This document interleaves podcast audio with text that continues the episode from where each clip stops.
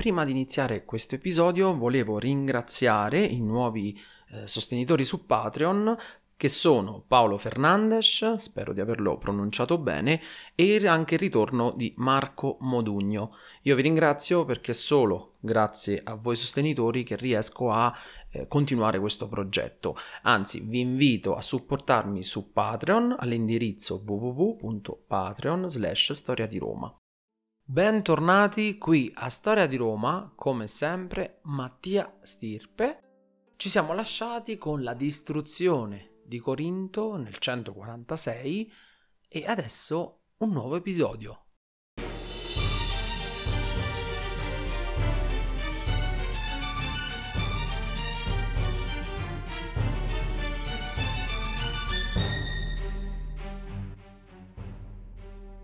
Eccoci qui finalmente ci siamo lasciati con la distruzione appunto di Corinto e con la conseguente fine della cosiddetta guerra Acaica nel 146. Roma ormai non conosce rivali, ha battuto distruggendo Cartagine nella terza ed ultima guerra punica. La città venne completamente rasa al suolo e diventa provincia romana, come anche provincia romana diventa la Macedonia, sconfitta anche lei nella quarta guerra macedonica.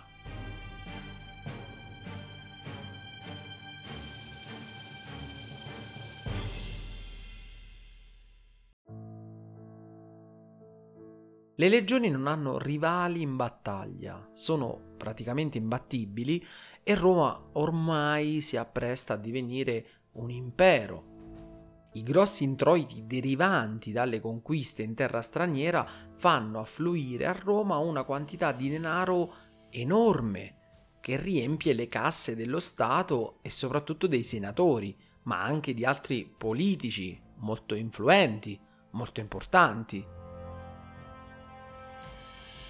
Però tutto questo denaro purtroppo inizia anche a comportare un aumento di ricchezza eh, non solo in tutta la classe, eh, classe sociale romana, ma soprattutto nella classe dirigente romana, che sempre di più si arricchisce e quindi grava sulla popolazione povera. Quindi vedremo un aumento anche però della differenza tra poveri e ricchi.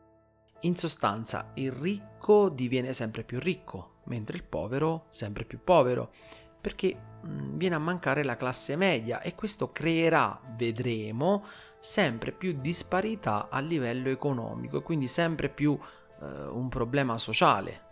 Questo poi vedremo che sfocerà in una situazione molto grave di cui parleremo nel prossimo episodio o nei prossimi episodi. Il denaro comunque entra a Roma, che continua i suoi lavori a livello pubblico, una quantità di, di ricchezza immenso, eh, continua la costruzione di strade, di ponti, di rotte commerciali e opere pubbliche, eh, opere religiose, per non parlare poi del rinforzo economico dato ai legionari, che erano quelli che gravavano più di tutte sulle spese che aveva Roma. Il territorio che però è una costante mina vagante per Roma è la Spagna.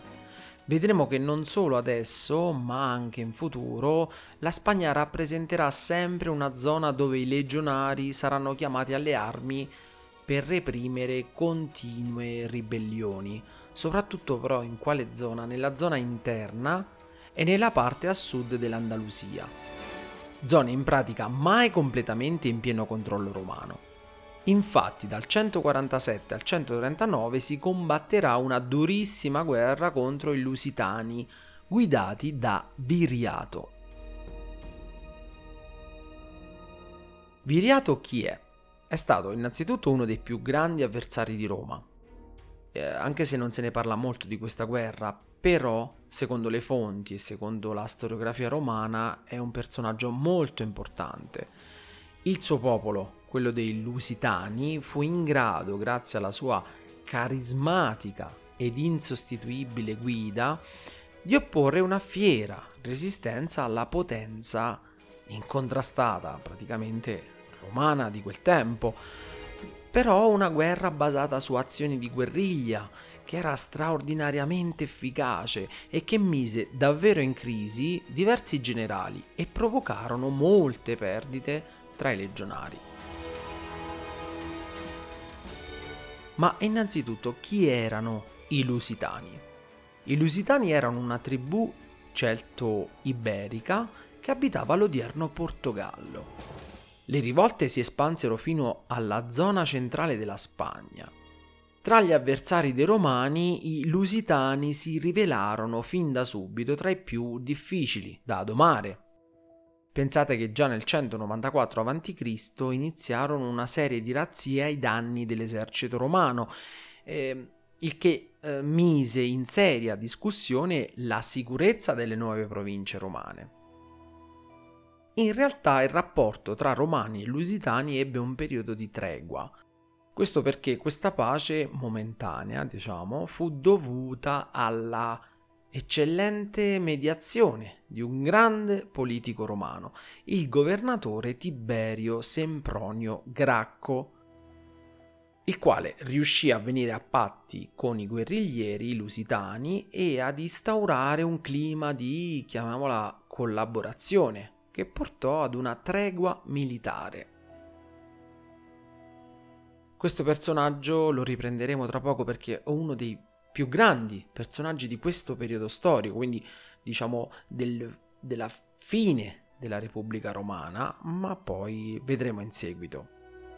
In questo contesto, immaginate, nasce invece il nostro Viriato, che è cresciuto in una tribù dalla vocazione fortemente guerriera e dedita alla sistematica razzia.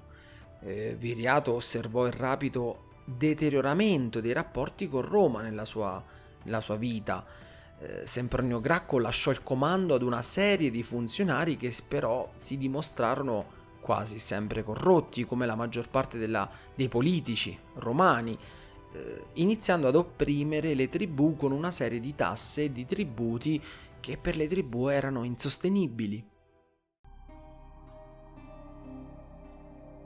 I lusitani inviarono più volte delle delegazioni al Senato romano per chiedere che cosa che la situazione venisse risolta con una tassazione più onesta, meno, eh, meno pesante, però l'aristocrazia romana dimostrò di sottovalutare il problema, la situazione e le tribù ripresero le ostilità avviando delle nuove rivolte nella provincia di Spagna Ulterior nel 154 a.C. Iniziarono così una serie di vittorie da parte dei lusitani che però preoccuparono particolarmente i romani i guerriglieri infatti furono in grado di attaccare i possedimenti addirittura romani in Africa, riportando una serie di successi, seppur piccoli comunque successi. Eh, da lì a poco lo stesso governatore della Spagna, Servio Sulpicio Galba, subì una sconfitta addirittura sul campo. Nonostante la loro fiera resistenza ai romani e le vittorie che avevano conseguito, Roma era però in grado di, di spiegare un eh, quantitativo di uomini eh, straordinario. Per questo motivo, attorno al 150, i capi dei Lusitani ritennero di dover venire a patti con la potenza militare romana. Erano obbligati 30.000 guerrieri erano pronti a deporre le armi e avviarono con Sulpicio Galba una serie di trattative di pace. Galba così ordinò ai soldati di dividersi in tre gruppi e, con una scorta di legionari sempre molto vigili, le tre unità di guerrieri lusitani vennero allontanate l'una dall'altra perché non potessero darsi manforte. Galba si avvicinò al primo gruppo di guerriglieri accompagnato dai suoi ambasciatori e da alcuni magistrati chiedendo di deporre le armi e di avviare le trattative di pace con Roma. I lusitani accettarono, ma a loro insaputa i legionari si erano avvicinati e avevano compiuto un attacco a sorpresa, durante il quale diversi uomini persero la vita. Gli altri, arrestati sul posto, vennero fatti schiavi. Anche gli altri due gruppi furono trattati alla stessa maniera cioè una finta trattativa di pace per eseguire un attacco a tradimento e risolvere rapidamente tutto il conflitto. Galba quindi aveva utilizzato l'astuzia per chiudere la partita con i lusitani, ma al momento di dividere il bottino, secondo diverse fonti antiche, aveva tenuto per sé la maggior parte dei guadagni. E questo Ovviamente questo comportamento di Galba non piacque al Senato romano sia per il modo poco ovviamente onorevole con cui aveva ottenuto la vittoria, sia per un arricchimento personale che aveva scontentato gran parte dell'esercito. Aperta parentesi, questa situazione è una situazione che abbiamo visto ripetersi dalla seconda guerra punica, cioè dalla, dall'avvento di, di, di Annibale. I romani prima di questo scontro avevano sempre pensato di attuare una guerra giusta, che è un po' la stessa idea che avrebbero portato anche in seguito, questo eh, c'è da dire.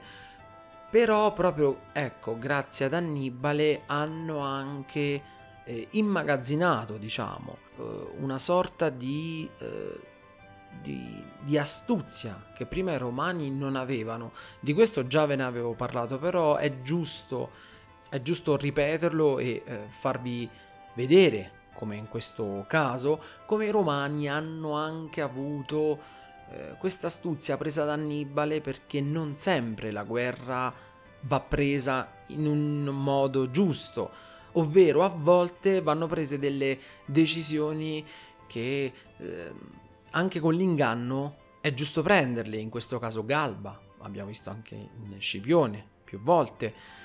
Quindi questo è per confermare quello di cui parlavamo durante la seconda guerra punica, quando Roma cambia totalmente, non totalmente, ma quando Roma cambia approccio alla guerra, non sempre ci si comporta con una certa fides, ovvero con un certo comportamento leale, ma Roma a volte utilizza l'inganno, utilizza l'astuzia, la malizia e questo in questo esempio è molto calzante. Galba attua proprio questo.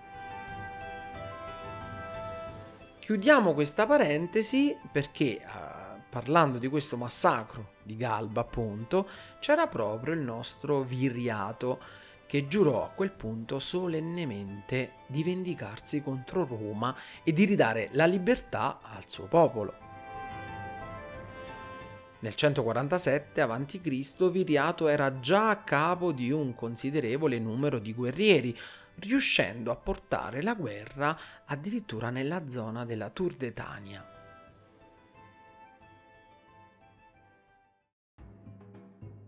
Immediata fu la reazione del generale romano di quella zona, ovvero un certo Gaio Vitilio, che con i suoi legionari riuscì ad intrappolare i lusitani sulla riva del fiume. Messi alle strette, i lusitani chiesero subito la pace ai romani.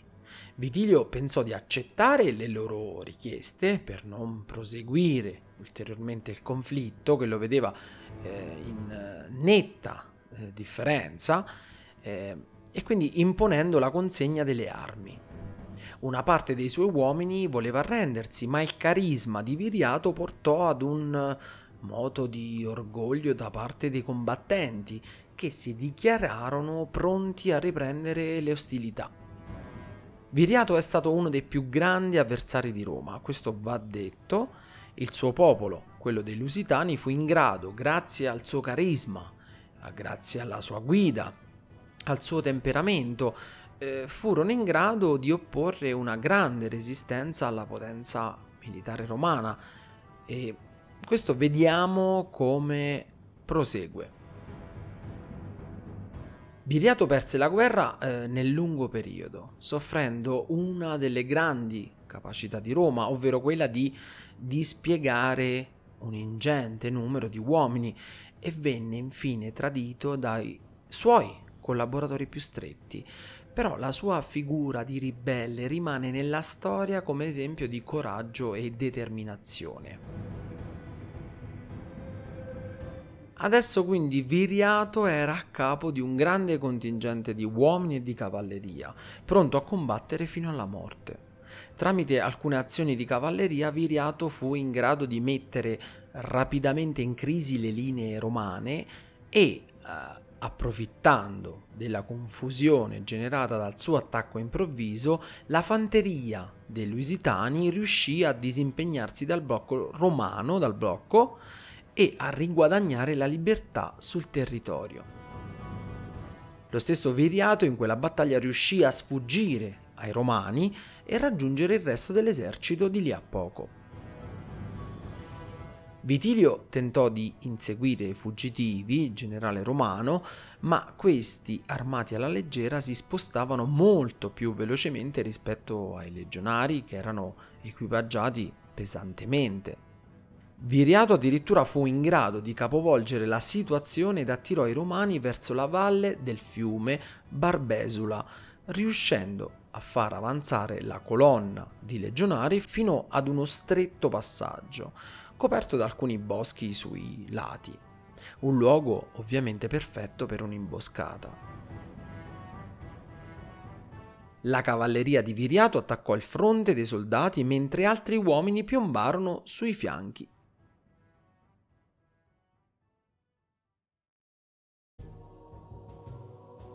Le armi dei lusitani fecero strage, armati alla leggera, quindi veloci ed agili, con la loro famosa spada a forma di falce ricurva, i lusitani inflissero 4.000 morti ai romani. Lo stesso comandante Vitilio cadde proprio in questa occasione accanto ai suoi uomini. Ovviamente, come sempre, le vittorie stavano portando sempre più seguaci dalla parte di Viriato il quale fu particolarmente attento a dividere con grande correttezza il bottino con gli altri capi tribù e questo gli diede molta più longevità e diede esempio ai suoi guerriglieri conducendo comunque una vita estremamente frugale. Nel 146 a.C. Viriato decise di eseguire un nuovo attacco ai danni dei territori romani. I suoi uomini irruppero nella zona dei Carpetani. I romani schierarono immediatamente un contingente di soldati, ma Viriato, facendo un sapiente uso della tattica classica sua del mordi e fuggi, fu in grado di infliggere gravi perdite ai manipoli e poi a fuggire. Di lì a poco Viriato riuscì a sconfiggere anche un altro esercito romano che stava tentando di stanare eh, i suoi uomini intorno al monte di Venere. Questa fu probabilmente la vittoria più grande. Viriato riuscì persino ad esporre le insegne rubate ai legionari come trofeo di guerra, un atto che ai romani significava una perdita massima dell'onore una sconfitta totale. Fu esattamente in questo momento che il capo guerriglia lusitano raggiunse il momento di massima gloria, quindi rispettato e temuto, proprio perché il suo popolo stava tenendo testa alla più potente forza militare della sua epoca. Dalla sua parte stava un innegabile carisma, questo l'abbiamo già detto, e capacità tattiche militari notevoli, ma una buona parte stava del successo di Viriato che stava ottenendo contro Roma era dovuto al fatto che eh, i soldati romani che erano impegnati questa guerra in realtà ne avevano altre due importanti, ovvero la quarta guerra macedonica e anche la terza guerra punica, quindi Roma non poteva pensare solo a un problema, ma ne aveva diversi. E quindi questo sicuramente è un motivo per il quale Roma perdeva terreno, non era concentrata completamente ai lusitani, ed ecco infatti i risultati. Nel 145 a.C., avendo chiuso i conti con questi fenomenali nemici, e quindi potendo disporre di, a parte molti più uomini rispetto a prima, adesso c'era un generale, Fabio Massimo Emiliano, proprio chiamato alle armi questo generale si recò proprio lui nella zona con 2000 cavalieri con l'ordine di chiudere una volta per tutte i conti con Viriato. Roma adesso poteva concentrarsi solamente sui lusitani. Emiliano si preoccupò di addestrare con particolare efficacia i suoi uomini, soprattutto alle tecniche di controguerriglia, per opporsi efficacemente a questo avversario. Nel 144 a.C. Emiliano affrontò finalmente Viriato, conseguendo una vittoria sul campo.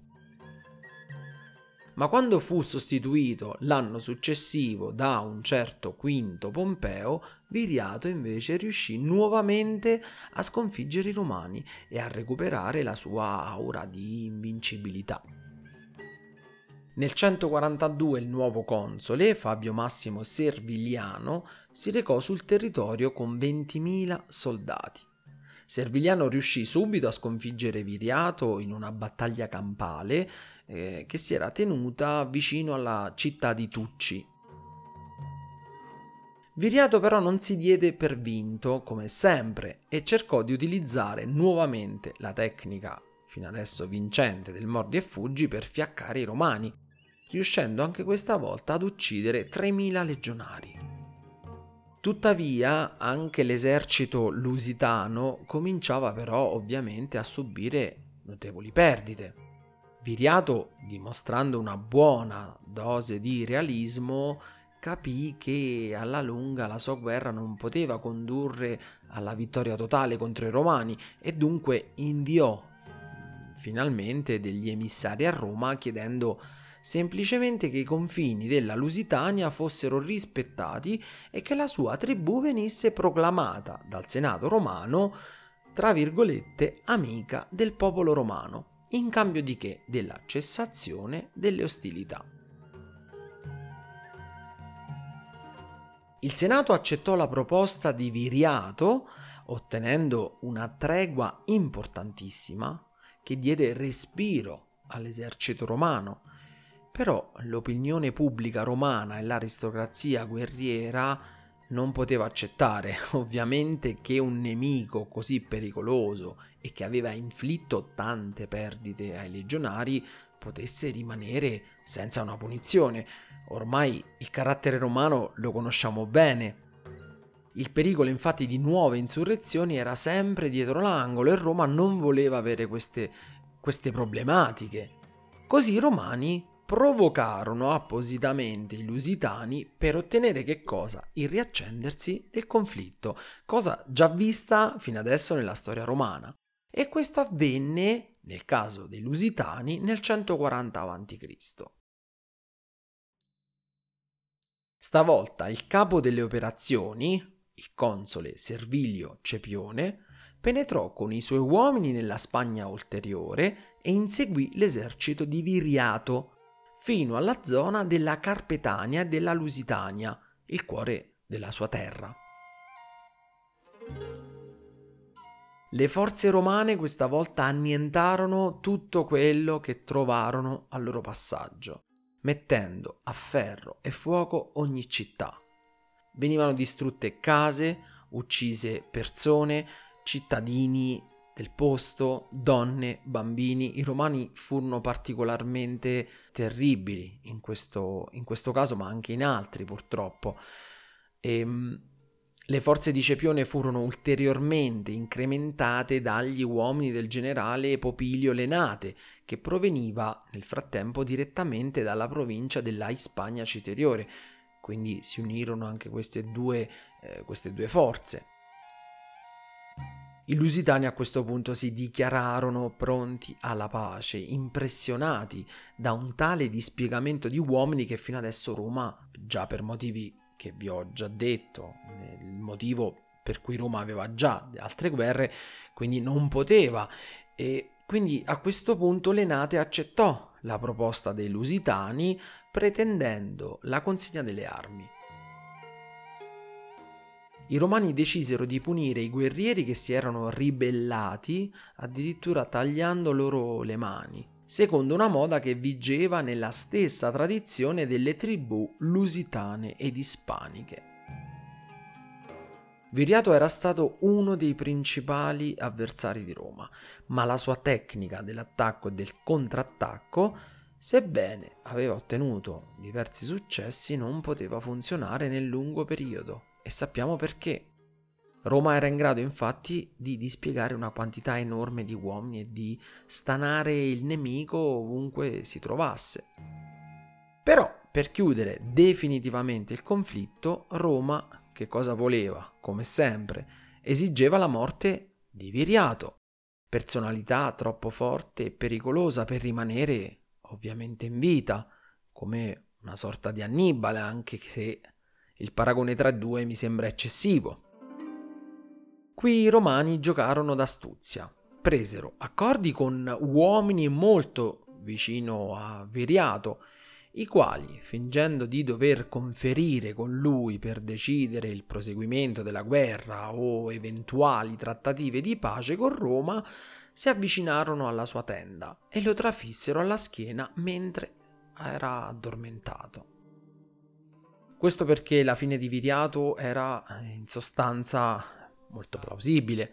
Roma ormai aveva vinto, quindi Viriato rimaneva semplicemente una fiamma, una fiammetta che splendeva e che dava quella luce di, di, di rivalsa sempre per lusitani, però gli uomini vicino a Viriato avevano capito che non conveniva più continuare una guerra del genere contro una potenza così, così importante contro Roma, invincibile a quell'epoca. La morte di Viriato fu accolta con grandissima sofferenza da parte degli uomini che lo avevano comunque seguito in tutti quegli anni e per certi versi Roma fu ingrata con gli assassini eh, che chiedevano di essere anche pagati per il loro servizio e che invece però rimasero puntualmente a bocca asciutta. Roma eh, tutto ciò non, non perdonava, Roma non perdonava gli uomini che soprattutto tradivano un loro, un loro capo. E questa è una cosa che rimane nella loro idea e infatti non solo adesso, ma vedremo proprio nella filosofia romana eh, la non accettazione di, di questi comportamenti. E in questo caso Viriato ne è un esempio. Il corpo di Viriato fu vestito successivamente dai suoi fedelissimi con abiti splendenti e fu bruciato su una pira funeraria, tra la commozione generale del suo popolo. Privi ormai del loro capo e senza una personalità in grado di sostituire quella così carismatica e vincente di Viriato, la maggior parte ormai dei lusitani decise di arrendersi ormai definitivamente al generale romano Lenate, il comandante romano accettò le proposte di pace dei Lusitani, ma ebbe però l'intelligenza e la lungimiranza di rispettare gli accordi e di non sfruttare, questa volta, eccessivamente le tribù lusitane per non riaccendere il conflitto. Sapeva che era un popolo molto ehm, ribelle e quindi perché esagerare con loro, ma appunto ebbe l'intelligenza di non esagerare. Roma assegnò terreni agricoli ad una gran parte delle tribù lusitane, permettendogli di vivere serenamente sul territorio, mentre altri guerrieri vennero deportati come coloni in altre zone della Repubblica Romana. La Lusitania eh, riuscì a rimanere libera dal diretto, diciamo, dominio dei Romani almeno fino al regno dell'imperatore Augusto, quando la conquista dell'intera Spagna venne completata e la Lusitania fu trasformata definitivamente in una provincia assoggettata a Roma. Io vi ringrazio per l'ascolto, se avete domande, commenti o suggerimenti scrivetemi a storiadiroma.podcast.gmail.com Io vi ringrazio e al prossimo episodio.